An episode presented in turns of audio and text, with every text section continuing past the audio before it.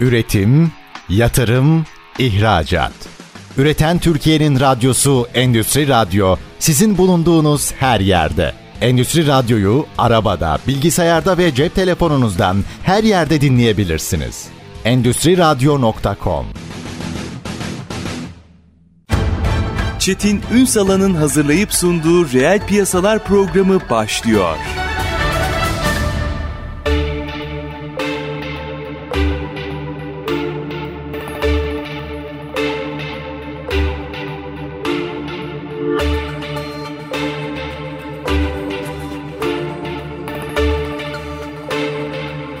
Reel piyasalardan merhabalar. Türkiye'nin gerçek gündeminde birlikteyiz efendim. Dijital teknolojileri konuşacağız. Aslında dijital teknolojiler hayatımızın her anlamında yer almaya başladı. İş yapış modellerimizi değiştiriyor ve o iş süreçlerinin farklı farklı noktalarında da karşımıza çıkıyor. Biz bugün birkaç başlıkta bunları aslında mercek altına alacağız. Öncelikle iş yerindeki kazalar ve acil müdahaleler gibi noktalarda dijital teknolojiler ne kadar hayatımızda bizde dünyada eğilim ne bunları bir konuşacağız. Tabii tedarik zincirinde dijitalleşme yine bugün bir kapsamda mercek altına alacağımız konular aslında üst başlıkta dijital teknolojilerin, yapay zekanın hayatımıza nasıl girdiğinin yanıtını aramaya devam edeceğiz. Dijital Dönüşüm Platformu Başkanı ve Dijital Dönüşüm Stratejisti Levent Karadağ bugün reel piyasaların konu. Sayın Karadağ hoş geldiniz. Hoş bulduk Çetin Bey, iyi yayınlar Var diliyorum. Olunuz. Üstadım böyle o kadar hayatımızda ve o kadar artık daha az fark eder hale geldik ki. Yani şöyle bir örnek verelim. Hayatımıza ilk cep telefonu girdiği yılları hatırlayın. E, hepimiz onun farkındaydık. Değil mi? Bir şey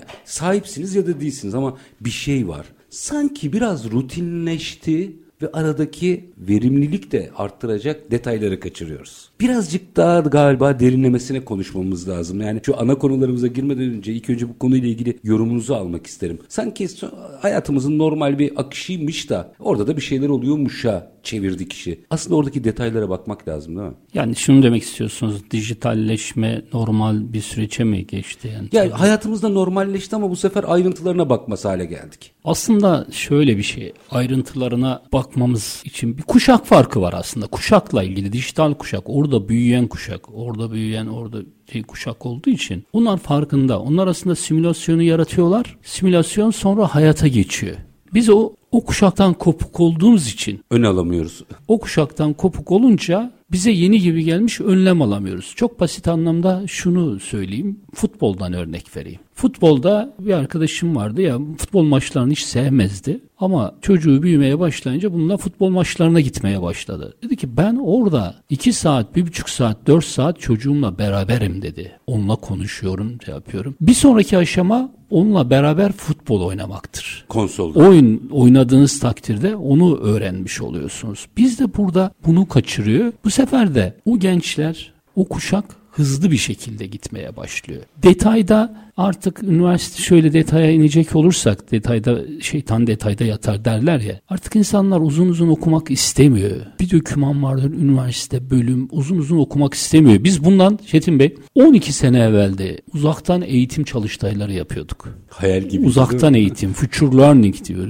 Üniversiteyle yapıyorduk. Üniversite Türkiye Bilişim Derneği, Türkiye Bilişim Vakfı, İstanbul Üniversitesi. Şimdi burada şunu yapmaya başladık. Dünyadan konuşmacılar geliyordu. Sektörel bu sefer sektörel kısmını ben organize ediyordum. Onun kısmında ben vardım. Sektörü topluyorduk. Önde gelen şirketler. Demin anlatıyoruz. Real, aslında real sektör anında önlemini hazırlıyor. Çünkü benim yarın ödemem var Çetin Tabii. Yarın ödemem var. Ben yarın bu adama bakmam gerekiyor. Bu adamın sorununu şu an çözmem lazım. Bu adam gider. Yani benim ödemem demek aslında şirketimin ödemesi olduğu için elemanların da ödemesi sıkıntı. Bir enflasyon zam geliyor. Bunu nasıl idare edeceğim, nasıl idame edeceğim, nasıl döneceğim falan filan diye. O nedenle reel sektör hızlı bir şekilde müdahale ettiği için burada da teknolojide de üniversitelerde artık dediler ki Levent Bey o kadar uzun vermiyoruz. Mesela o zamanlar Y kuşağına odaklanmışlardı. 80'le bunlar da yönetici pozisyonuna geldi. Bunlara öbürlerini anlatmamız çok zor. O zaman eğitimimiz şu şekilde olacak. Bankacılıkla ilgili bir örnek verdi. Bankacılığın hepsini anlatmak değil. Kaba taslak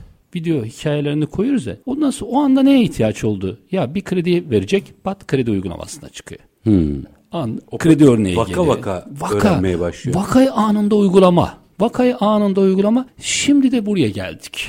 Vakayı anında uygulama anlamında yapay zeka bunu. GPT dediğimiz GPT yapay zeka uygulamaları Generation Transformers'ın teknolojine dayanıyor. Yani öğrenen metodolojiye dayandığı için burada artık ben bir bilgiye anında ulaşmam lazım. Mesela ne yapıyor? Ben şimdi anında aradım acil durum dijitalleşmeli. Bu, bu, bu, bu konudaki son videoları getir. Son yapılan yapay yapay uygulamalarını getir. Son yapılan şimdi mesela Covid kafama takıldı bu aralar. İşte kalp krizi geçirenler çok hmm. ilişkili midir değil midir vesaire falan gibi bu şeylere. Şimdi burada hemen şey yapıyorsunuz. Hemen GPT'ye soruyorsunuz. Bana bu konudaki en son makaleleri getir. Aslında anlattığınız bizim geleneksel anlamda şimdi hepimizin bildiği arama motorunun biraz daha gelişmiş arama motoru bitti. Gelişmiş haline Zaten versiyonu konuşuyoruz aslında. Google arama motoru bitti. GPT geldi. Gelişmiş şöyle. Bana bunu getir diyorsun. Son sana dört tane örnek getiriyor. Arama motoruna bakarsan bir sürü makale evet, getiriyor. Doğru, doğru. Makaleye ulaşamasını. Makale geldi. 100 sayfalık. Ben hemen bunu makalenin bana özetini çıkart. Bu makalenin maddelerini çıkar. Hemen orada bir madde görüyorum ben. Şu maddeyi bana biraz açar mısın? Detaya inmeye başlıyor. Detayın. Veya 10 tane makaleyi birden yükleyip linkini veriyorsun. O 10 tane makalede şu konuda herkes nasıl fikir belirtmiş? Yani aslında 500 sayfalık, 100 sayfalık PDF'le sohbet ediyorsun. Sohbet eder gibi. 10 tane PDF var. O PDF 10 tane PDF'le anında sohbet ediyorsun. Ee, Ve bu sana Türkçe cevap veriyor. Ha, öyle bir avantajı Ve var. öyle tabii. bir YouTube videosu var. İşte birazdan dijitalleşme. Bu videoyu bana ne ifade ediyor? Veya Türkiye'de bu konuda çıkan, bu bölgede çıkan son videolar, bu bölgede çıkan son haberleri, şu şu şu mesela birkaç tane gazete vardır, birkaç tane takip ettiğiniz yer vardır. Onların linkini verirsiniz, koyarsınız oraya.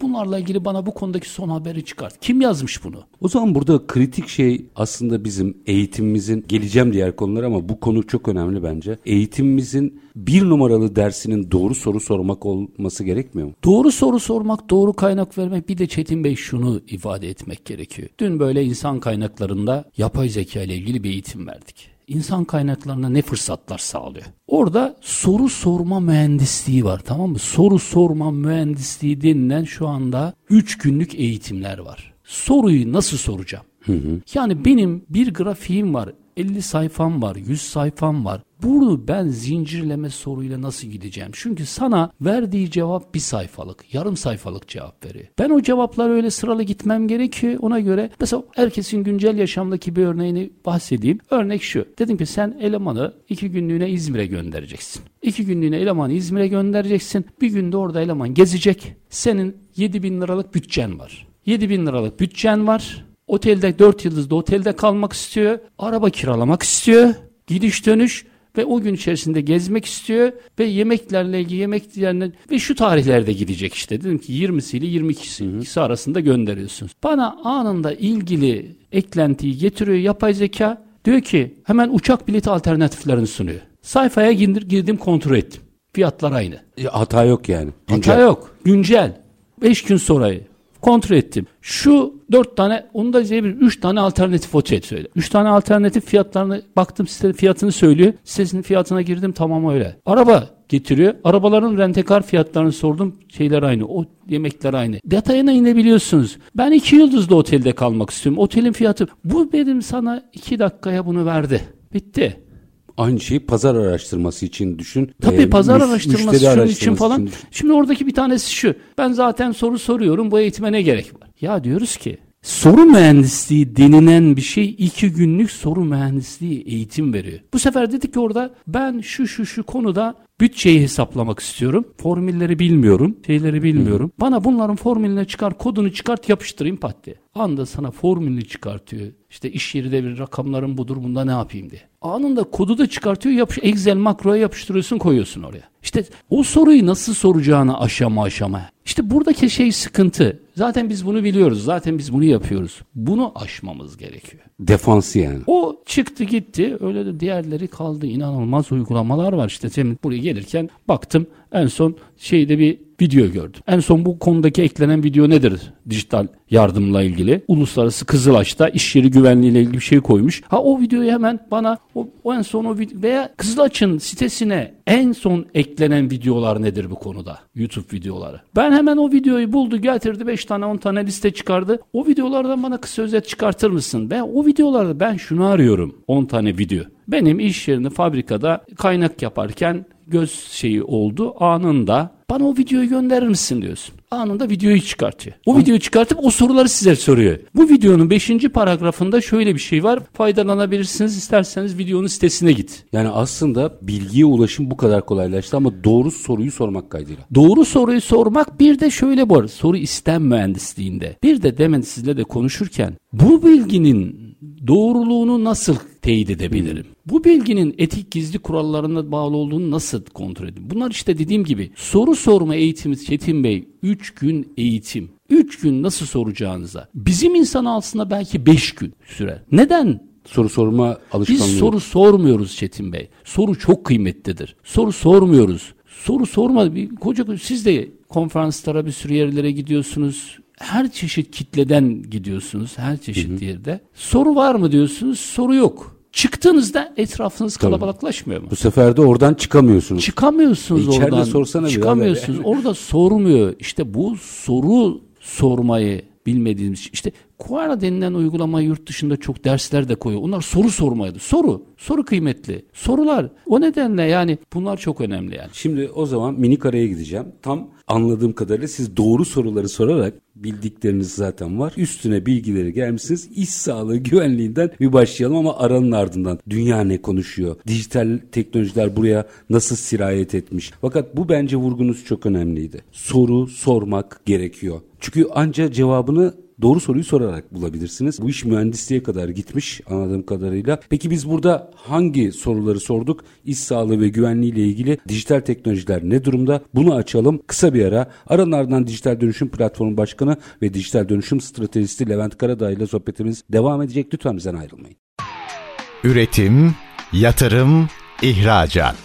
Üreten Türkiye'nin radyosu Endüstri Radyo sizin bulunduğunuz her yerde. Endüstri Radyo'yu arabada, bilgisayarda ve cep telefonunuzdan her yerde dinleyebilirsiniz. Endüstri Radyo.com Kısa bir aranın ardından reel piyasalarda tekrar sizlerle birlikteyiz. Dijital teknolojileri hayatımızda nasıl tutundurduğumuzu konuşuyoruz. Şimdi özel başlıklar açacağız. Dijital Dönüşüm Platformu Başkanı ve Dijital Dönüşüm Stratejisti Levent Karada bizlerle birlikte. Şimdi iş yerindeki kazalar ve acil müdahalede de dijital teknolojileri kullanalım. Siz bu ara mesela dijital asistana bile geçtiniz. Her şeyi dijital asistanınızla yürütüyorsunuz. Sorun bakalım mesela neymiş bizim şeyde? 2022 rastgele hadi 2023 evet. daha net Şimdi, rakam yoktur. Ne kadar iş kazası olmuş belli mi? Şimdi yazıyorum 2022 yılında Türkiye'de iş kazası sayısı nedir? Bana getir. Şu an getirmeye başladı. Diyor Hı-hı. ki bu şöyle bir uygulama getiriyor. Ama bununla ilgili ne soruyorsanız Çetin Bey onunla ilgili eklenti çalışıyor. Mesela seyahat söylüyorsanız o kendisi tanıyor seyahatle ilgili eklentiyi çalışıyor. Hı. Bir yere gitmek istiyorum derseniz onunla ilgili eklenti çalıştıracak. Şu anda bununla ilgili bir linkten alması gerekiyor. Bir kaynaktan alması gerekiyor değil mi? Bana o kaynağı da verecek yani. Doğru. Bu arada içerik üretiminin ne kadar önemli olduğu Heh, da işte, ortaya tabii, çıkıyor. Kaynağın bana hemen getirmeye başladı. Dedi ki 2002 yılında Türkiye'de gerçekten iş kazalar hakkında şu bilgilere ulaştım. 2002 yılında 4A kapsamında 588.828, 4B kapsamında 448 sigortalı olmak üzere toplam 589.276 sigortalı iş kazası geçirdi. Peki bir dakika ben detay sorabilir miyim? Detay soru sormamız Hayır, gerekiyor. Ben mobilya sektöründeyim. Mobilya se- rastgele söyledim bu arada. Mobilya sektöründe kaç iş kazası olmuş desem onun da yanıtını verir mi? Onu soralım. Mobilya Türkiye'de mobilya Türkiye'de, sektöründe kaç soralım. iş kazası olmuş? Orada bunun detay demek Hemen canlı canlı bunu yapalım. Hatta Türkiye'de mobilya sektöründe kaç iş kazası olmuş mesela bunu alalım. Hatta bir sonraki sorum da şu olsun. Ben şimdiden söyleyeyim onu onun sonuçları gelene kadar. Bir sonraki iş konumda ben hangi yani imalathanemde hangi risklerle karşı karşıyayım nasıl yönetirim gibi detaylara kadar girebilir miyim ben burada? Soralım. Şimdi bu sorarken bazen bir iki sefer. Bu soruyu getirirken Siz ki, anlatın lütfen. öncekine geçeyim. Demin şeyleri verdikten sonra işte kazaları verdi Çetin Bey. Ondan sonra bana bir link gönderdi.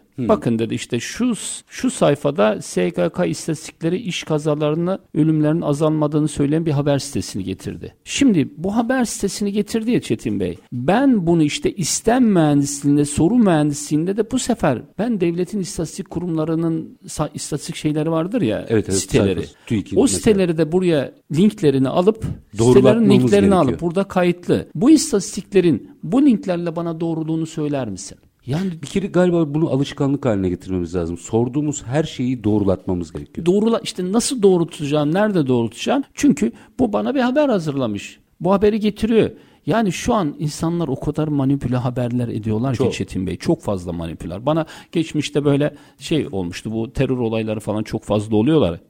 E Şimdi ne yapmak zorundasınız? Şöyle bir şey söylemiştim Çetin Bey. Dedim ki yani bu konuda yine çok güvenilir ana akım kaynaklarının bilmem güvenilir insanların bir de paylaşımlarına bakın. Peki bir dakika orada bir şey sorabilir miyim? Yine geleceğiz iş güvenliği ama güvenilirin kriteri ne? İşte güvenin kriterinin ne olarak söylüyoruz? Şu şekilde yani. Yani bir biz, bak biz değil. Yapay zeka neyi güvenilir buluyor? Mesela bu da bir yapay soru zeka işareti. destekli ona da sorabiliriz ama biz güvenilir dediğimiz takdirde Çetin Bey Endüstri Radyo'da birçok yerde konuşuyor. Kendisini riske atmamak için güvenilir bir kaynak sunmak zorunda değil mi en azından? Evet, doğru. Veya teyit ettirmesi gerekiyor. Güvenilir kaynak sunup teyit ettirilmesi lazım. O zaman ben de tuttum bir baktım Çetin Bey bu konuda güvenilir kişilerin o anda konuşmana bir görsel paylaşmış. Afganistan'dan görsel paylaşmış. Hmm. O da sahte görseli paylaşmış. O zaman şu an benim burada şunu yapabiliyorum Çetin Bey. Bu görseli çıkartıyorum buraya koyuyorum hemen bu yazıyı bana bunun doğruluğunu tespit eder misiniz? Kimler yazmış, kimler yapmış, bunun orijinali nereden gelmiş gibi. Bunu anda uygulayabiliyorum. Şimdi bizim şeye ne öne, sizin sorduğunuza ne cevap vermiş bakalım. 2002'de Türkiye'de mobilya sektörü ve iş kazası hakkında doğrudan bir bilgiye ulaşamamış. Çünkü böyle bir istatistik mobilya Çünkü verilmemiş. Ancak bazı kaynaklar mobilya sektörleri genel bilgilere ve istatistiklere rastladım. Dergi Park adındaki mobilya çalışan örneğin Dergi Park adlı kaynaktan mobilya sektöründe çalışanların fiziksel, kimyasal, biyolojiler, tehlikeli iş kazaları ve meslek bir araştırma bulunmaktadır. Aynı zamanda TDR izin diye bir link sayfası koymuş. Burada da iş kazalarının en çok yaşandığı iş yerlerinin sıralamasında 5. olduğu Oo, belirtiliyormuş. tamam. Güzel. Ama istatistik yok. Enteresan bir bilgi. Bu da istatistik işte o Ya- istatistiği vermemişiz. Bu Şeye- istatistiği verse getirecek. Hani orada zaman kaybetmeyelim. Ben size sorayım. Ben şimdi bunun içerisinde bu bilgiyi aldıktan sonra benim iş yerimde risk nedir? Nasıl yönetmeliyim gibi sorularla ilerleme şansım var mı? Bu Tabii nereye tabii kadar? tabii. Onlar da hemen. Ben şu, şu, şu iş yerinde bu soruyu sorayım biz devam ederiz. Tamam. Ne diyelim? Mobilya sektöründe hangi Be- iş yeri? benim yönetmem gereken riskler ne hangi iş mobilya sektöründe? diyelim? Ha, mobilya, me- mobilya sektöründe yerden var. gidelim. Türkiye'de diyelim. Evet, Türkiye'de. Türkiye'de diyelim. Türkiye'de mobilya bir firmam var. Mobilya üretimi e, firmam var. Riskimi nasıl yönetebilirim mesela? İş kazası iş riski, tabii. kazası, iş kazası riski nedir? Nasıl yönetebilirim? Kazası risklerim nedir Nasıl yönetebilirim? Şimdi ve ve nasıl yönetebilirim? siz sorunun yanıtı gelene kadar şunu da sormak istiyorum. Burada tehlikeli bir şey var Levent Hocam. Doktorlar çok yaşıyor bunu. Şimdi bu arama motorunun bir üst versiyonu olduğu için burada daha çılgınca şeyler olacaktır. Doktora gidip daha doktor sizi muayene etmeden kendi teşhisini anlatan insanlara denk geldik. Tabii. Şimdi aynı şeyi iş kazası için soracağım. E ben zaten buradan her şeyi biliyorum. Ne gerek var bir iş sağlığı güvenliği uzmanına yanılgısını nasıl aşacağız? İşte burada şunu yapmak gerekiyor Çetin Bey. Hukuki kısımlar falan. İşte istem soru mühendisliğine burada giriyoruz. Şu anda yapay zekanın en büyük noktalarından bir tanesi şey, handikaplarından birisi yanlış bilgi getirebilir. Manipüle edebilir. manipüle edebilir veya kişisel veri getirebilir. Kişisel veri getirmemesi gerekiyor.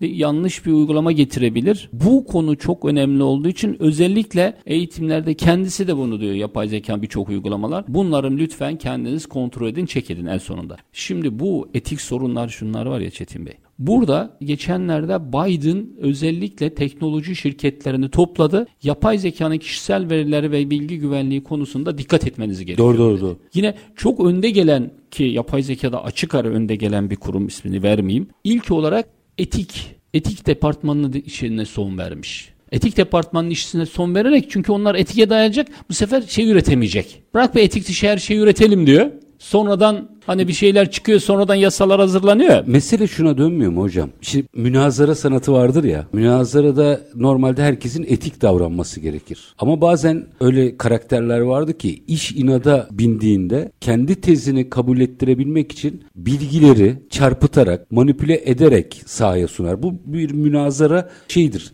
stratejisidir. Doğrudur, yanlıştır. Aynı şeyi aslında bizim yapay zeka ile yaptığımız şey bir münazara. Münazara ke- tekniğinde kendi fikrini bana dikte edebilmek için onun etik değeri yok ki. Her türlü yan yola gidebilir. Ben bu bilgiye nasıl güveneceğim? Nasıl güveneceksiniz? Şöyle Çetin Bey, siz yılların radyocusunuz ve yılların artık yılların radyocusunuz, gazetecisiniz. Bir kişi konuştuğu anda o konuşmanın doğru olup olmadığını tespit edebilirsiniz. Yani beden dilinden, konuşma tonundan ve vesaire veya beden dilinden de bunu izleyebilirsiniz, görebilirsiniz. Burada şu an şunu yapmaya başladı. İnsan kaynaklarında onu anlattım ben. LinkedIn'i kontrol ediyor anında. LinkedIn'de gerçekten bu bilgiler doğru mu? Onun o iş yerine ilgisi var mı? Onun hakkında yazan yorumları buluyor. Şimdi dolayısıyla ben sizinle konuşurken buradaki sosyal medya bu cihaz bu biliyorsunuz telefonlar kapalıyken bile sesimizi kaydediyor. Çünkü burada da hatta bilgisayarda da böyledir. O yüzden kendi açık kaynak yazılımımızı bilmemiz lazım ki o ne yapıyor? Bu kapalıyken pili var değil mi bunun? Tabii. O pili benim hangi devrede belki ses alıyor? Alıyor da. Burada da. Ya Levent Bey telefonum kapalıydı konuşuyorduk gittim açtım bu reklam geldi. İki şey var burada. Bir kapalıyken bunu dinliyor. Diğer taraftan da öbürünün telefonu açıktı. O sizin şeyi buldu. Şunu demek istiyorum. Burada da aynı zamanda şu an yapay zeka sizi izliyor, dinliyor, şey yapıyor. Siz bunu bak bunun geçmişte de şöyle manipülatif konuşmaları olmuş bu konuda da şöyle tartışmalara girmiş. Hatta bu eğilimde paylaşımları var. İkincisi genç bu. Anında sizin fotoğrafınızı çekip buraya koyup ya bu gerçekten doğru mu söylüyor? Bu o videoyu da verip buraya koyup işletebiliyor. Hangi aşamalarda doğruyu söyledi, şey söyledi beni manipüle etti? İşte şimdi Ama bunu 5 dakika içinde veriyor bakın. Şeyi sıkıntı burada hocam çok güzel bir yere geldik aslında. Belki iş sağlığı güvenliğinden çıktık ama bence bunlar çok kritik konular. ChatGPT veya daha doğrusu yapay zekanın mutlaka veya internetin diyeyim ben daha büyüğünü söyleyeyim. İnternetin mutlaka bize doğruyu söyleyeceğini. Çünkü insan olmadığı gerçeğinden hareket ederek meseleleri hep tartışıyoruz. Peki mesela bir program, yapay zeka programı benim doğruyu söyleyip söylemediğimi analiz ederken kendisinin ne kadar doğru olduğunu kim biliyor? Şimdi kendisinin ne kadar doğru olduğunu şöyle bir şey Çetin Bey. Şimdi yapay zekanın insandan farkı şu veya yeni yapay aslında insan gibi düşünelim. Daha hızlı ve daha çok kütüphanede bilgisi var. Anında bir sürü yere çalışıyor. Anında öğrenme deneyimine sahip. Bu konudaki otoriter insanların da deneyimini alıp vurguluyor. Nöron ağları sisteminde çalışıyor. Nöron ağları geçenlerde bir kitap okudum Çetin Bey. Ben astronomi mezunuyum. Hı hı. Şimdi galakside de yıldızlar var. İnsan beyninde de nöronlar var. İkisinin fotoğrafını çekince aynı yapı. İki yıldız arasında bir etkileşimi görebilirsiniz galaksi arasında. İnsanın beyni arasında da o çizgiler var, hatlar var. Örümcek ağı gibi düşünün. Örümcek ağına bakınca ara noktalar var böyle örümcek ağı veya uçak hatlarına bakıyorsunuz. O iki şey arasındaki sıklığa bağlı. İki nöron arasındaki sık ağın sıklığına bağlı. Nöron ağı diyoruz. Bunu şöyle bir örnek, basit bir örnek vermem gerekirse Çetin Bey konuyu. Şu şekilde İngiltere'de Londra'da taksi şoförü olmak için sokakları iyi soruyorlar. Hmm. Sokak bilgisini bilen adama şey veriyorlar. Ve dolayısıyla bu insanların daha sonra bir bakıyorlar ki birkaç yıl taksi şoförlüğü yaptıktan sonra o beyin ağlarını inceleyince oradaki navigasyon, yön bulma ağında sıklık oluşmaya başlamış. Çalışmış kas. Çalışmış kas gelişmeye başlamış. Orada mesela sizde bende bir tane tel, iki tane tel gibi görürsek Microsoft'ta orada yüzlerce kablo var. Mikroskopta. Mikroskopta. Burada da şunu bu sizin bu değer çünkü doğruluk bilgileri o kadar çok artmaya başladı ki makine öğrenim yapay zekanın. Bu bu sefer size demin dediğim gibi o makale o kaynaklardan, o makalenin güvenirliğinden de giderek anında buluyor getiriyor. Şimdi minik bir sorumuza da ge- ee, geldi bu arada cevabı. Araya gideceğim. Cevabıyla da e, başlarız. Ama bir soru sorayım öyle gidelim. Sonra cevaba da bakalım. Bunun niye bu kadar üzerinde durmamın bir nedeni var. Netice itibariyle bu yapay zekalar her biri kendi içinde de rekabet halinde olan şirketlerden oluşuyor. Bunda fikir miyiz? Soruyu soracağım, araya gideceğim, yanıtını sonra alacağım. Peki ben X firmasının sahibi olarak iş güvenliği konusunda gitsem ve orayla tıpkı reklam gibi anlaşsam yapay zeka çözüm olarak beni sunsa ekonomi nereye gider? Yanıtını aradan sonra alacağım. Efendim konuğumuz Dijital Dönüşüm Platformu Başkanı ve Dijital Dönüşüm Stratejisi Levent Karada. Aslında bir sektör üzerinden yapay zeka ilişkisinin ne kadar kullanılıp kullanılmadığını şey yapıyoruz. Fikir e, jimnastiği yapıyoruz. Çok da keyifli bir yere gitti. Bu arada mobilya ile ilgili sorum da geldi galiba cevabı. Geldi, Ona da bakacağız. Ona, Minik bir ara. Aranın ardından reel piyasalar devam edecek. Lütfen bizden ayrılmayın. Üretim, yatırım, ihracat. Üreten Türkiye'nin radyosu Endüstri Radyo sizin bulunduğunuz her yerde. Endüstri Radyo'yu arabada, bilgisayarda ve cep telefonunuzdan her yerde dinleyebilirsiniz. Endüstri Radyo.com Kısa bir aranın ardından reel piyasalarda tekrar sizlerle birlikteyiz. Konumuz Dijital Dönüşüm Platformu Başkanı ve Dijital Dönüşüm Stratejisti Levent Karada. Aslında dijital teknolojilerin yapay zeka üzerinden hayatımıza girmesini konuşuyoruz. Ana konu olarak mesela iş yerindeki kazalar ve acil müdahaleyi aldık. Burada tabii de farklı farklı teknolojiler üretiliyor, firmalar var onlar tamam. Ama tam bu noktada işte bir soru sordum Sayın Karada bu beyin fırtınası içerisinde. Şimdi bunlar günün sonunda şirketler. Yani bu yapay zeka üreticileri var. Doğru mudur hocam? Evet. Şimdi günün sonunda çok fazla etik kurallar da şu anda netleşmedi. Hala tartışılıyor. Ben gitsem adı reklam olabilir, adını ne derseniz deyin bir şekilde para versem ve desem ki iş sağlığı ve güvenliğiyle ilgili veya iş kazaları ile ilgili aramalarda çözüm noktasında beni çözüm olarak göster. Mümkün mü? Mümkün şöyle bir şey. Zaten bunu basit anlamda şu şekilde yapabiliriz Çetin Bey. Manipüla yani manipülasyonlar da oldu geçmişte. Şimdi arama motorlarında çıkmak, öne çıkmak amacıyla arama motorunda kim öne çıkıyorsa o doğru cevaptı. Bu sefer arama motorlarını başlangıçta çok iyi kullanan kişiler mobilya sektöründe öğrenelim. A mobilyayım ben. A mobilya ile ilgili bir şeyler ancak ben çıktığım gibi öbürleri bilmeyince C mobilya, D mobilya, C mobilya falan var. Anahtar kendi, kelimesi olarak kendi sitesinde bunu koyunca Z mobilyayı arayınca da bu çıkıyor. D mobilyayı arayınca da bu çıkıyor. G mobilyayı arayınca da bu çıkmaya başladı. Benim o zaman firma olarak orayı gidip anlaşma yani o etik dışı biraz da anlaşmasam bile doğru kelimelerle öne çıkacak bir formülü çalışmam İşte lazım zaten- firma olarak. Evet şu an zaten yapay zeka o. Sistem mühendisliği o zaten soru mühendisliği. İnsanlar nasıl soru soracak? O soruda ben nasıl çıkmam lazım? Süper. O soruda nasıl çıkmam lazım? Bir de önemlisi mesela az önce size şey verdim yemekten dolayı. Bazen de Çetin Bey insanlar size firmada bir şey ar- ya biz şunu diyoruz. Siz insanlar şey aramazlar ya ben elektrik ütü lazım bana. Çetin ütüyü bana bul demiyor. Yani ütü ütü alması fikri var ama yarın bakar araştırırım diyor. Tamam mı? Düşüncede. Oysa bir bakıyor doktor şeyini ararken şunu ararken ütü reklamı çıkıyor. Bunu hepimiz yaşıyoruz. Zaten buradaki önemli olan o. Ben de diyorum ki o zaman insanlar şunu yapmaya başlıyorlar. Yemek çok önemli. İnsanların ya ne yemeği yapacağım, nereye gideceğim, arkadaşlarımla ne yemeği yapacağım falan filan. Geçen mesela dedim bir gün ben İstanbul'da şöyle dolaşmak istiyorum. Nereye? Bak beni hemen turistik bölgelere götürüyor. Yok dedim ben turist değilim. Zaten biliyorum İstanbulluyum. Bana buraları götür şu bütçeyle. Şimdi şöyle bir uygulama var mesela. Buzdolabını açıyorsunuz, fotoğrafını çekiyorsunuz. Onlardan ne yemek yapabilirim? Şimdi şunu demek istiyorum. Demin sizin dediğiniz. Ben böyle firmayım. Bu tip yapay zeka aslında şu. Yüzlerce uygulama çıktı. Onu ben arama motoruna bağladım. Ben nasıl Google'da şey ararken bir yere gideceksem seyahat arıyorum ya.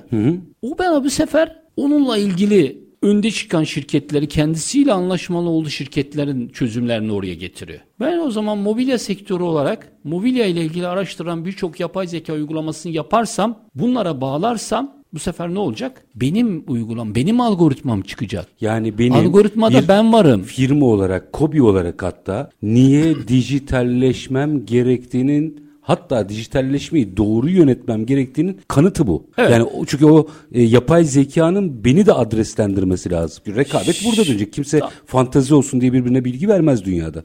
Çok doğru bir yere geldiniz. Şimdi başka bir yere geldik ama çok doğru bir yere. Büyük stratejiye geldik. Ana stratejiye geldik. Büyük strateji şu. Yıllarca büyük fuarları kim yapıyordu? Almanya yapıyor değil mi? Hanöfer fuarcılık. Hanöfer fuarcılık İsme aslında girmeyin. Türkiye'de de faaliyet gösteriyor çünkü. bir şehir olarak düşünüyorum. Hanöfer. Ben şöyle bir şehir olarak İkinci Dünya Savaşı'ndan sonra kurgulanmış bir şehri- ekonomik yapı. Tamam şehir diyelim. Orada bir şehir var. O şehire vermişler, o belediyeye vermişler. O fuarı o yapıyor. Hatta eskiden Merkel fuarda bir gün geçiriyor. Aslında fuar yapmakla ne yapıyordu Çetin Bey? Bu fuara hangi ülkelerde o fuara katılan firmaları görüyor. Ya. O fuara katılan firmaları görüyor. Ve niye gelip sizin şirketler satın alıyorlar veya işte Süper Lig'in sponsoru bak Süper Lig'in sponsoru diye bir değil mi? Vaka var tabii. Ve şu anda Süper Lig'in sponsoru herkes hepimizin alışveriş yaptığı Çin'in Alibaba'nın firması. Ki hatta birçok kişi Çin'in olduğu bile bilmiyor. Satılmış Çin'e. Ama ne yapıyor aslında? Futbol çok büyük bir şey olduğu için burada aslında benim analiz ediyor. O bilgiler geliyor. Orada katılmış fuara kadar o firmaya gelmiş, ürününü koymuş, şeyi korumuş, tartışmalar burada. Bana onun riskini çıkartıyor. Mobilya sektöründe bunlar ne yapıyor? Özellikle o firma ne yapıyor? Mobilya sektörünün riskini çıkartıyor. Üstad bu stratejiyi biz nerede görüyoruz? 20. yüzyılda görüyoruz. İzmir Enternasyonel Fuarı'nın Türkiye'de düzenlenmeye başlanma gerekçesi budur. Dünya evet. gelsin burada teknolojisini konuşsun diye. Şimdi Çetin Bey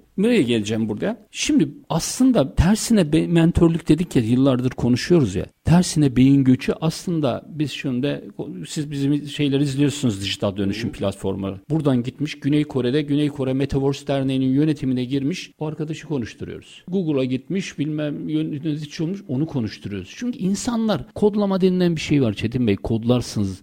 Astroloji fallara bakarken de çok inanmasak ama şunu derler. Doğduğun bölge neresi diyor. Yani ben doğduğum, büyüdüğüm bölge, bölge benim şekillendiriyor hücrelerimi, beyin dalgalarımı şekillendirdiği için küfrederek de ülkeye gitsem bir anda ülkeme yardımcı olmak istiyorum. Orada arkadaşım var, Çetin var, şu var. Yani şunu o sana destek vermek istiyor anında. O bilgisini sana vermek istiyor. Biz de buradaki büyük fotoğrafı şu. Ne diyor Mevlana. Birçok yerde ben Mevlana ile başlıyorum. Çünkü adam geliyor yenilikleri anlatacak. Bu çok ya bu zaten anlamam falan filan diyor. Ne diyor Mevlana? Dün dün ile gitti cancağızım yeni şeyler söylemek lazım. O zaman ben de şu anda bak GPT dediğimiz şeyde bunlar 4-5 ay evvel çıktı ücretli versiyonu 20 tane falan bir uygulama vardı. Şu an binlerce uygulama olmuş. Bu işin ekmeğini kim yiyor dünyada? İşte sanayi sektörü işte Çünkü, yemek sektörü, turizm hayır, sektörü. Arada ben soru sorarak gittiğim için Levent hocama sorsanıza yapay zekaya bu işin e, hangi ülkeler öne çıkıyor diye şey yaptım. Onun yanıtı geldi mi? O da geldi onu da ona bakacağız. Onun yanıtı da geldi. Şurada gör, görebiliriz. Burada bir Şimdi, ekonomi oluşuyor çünkü günün sonunda.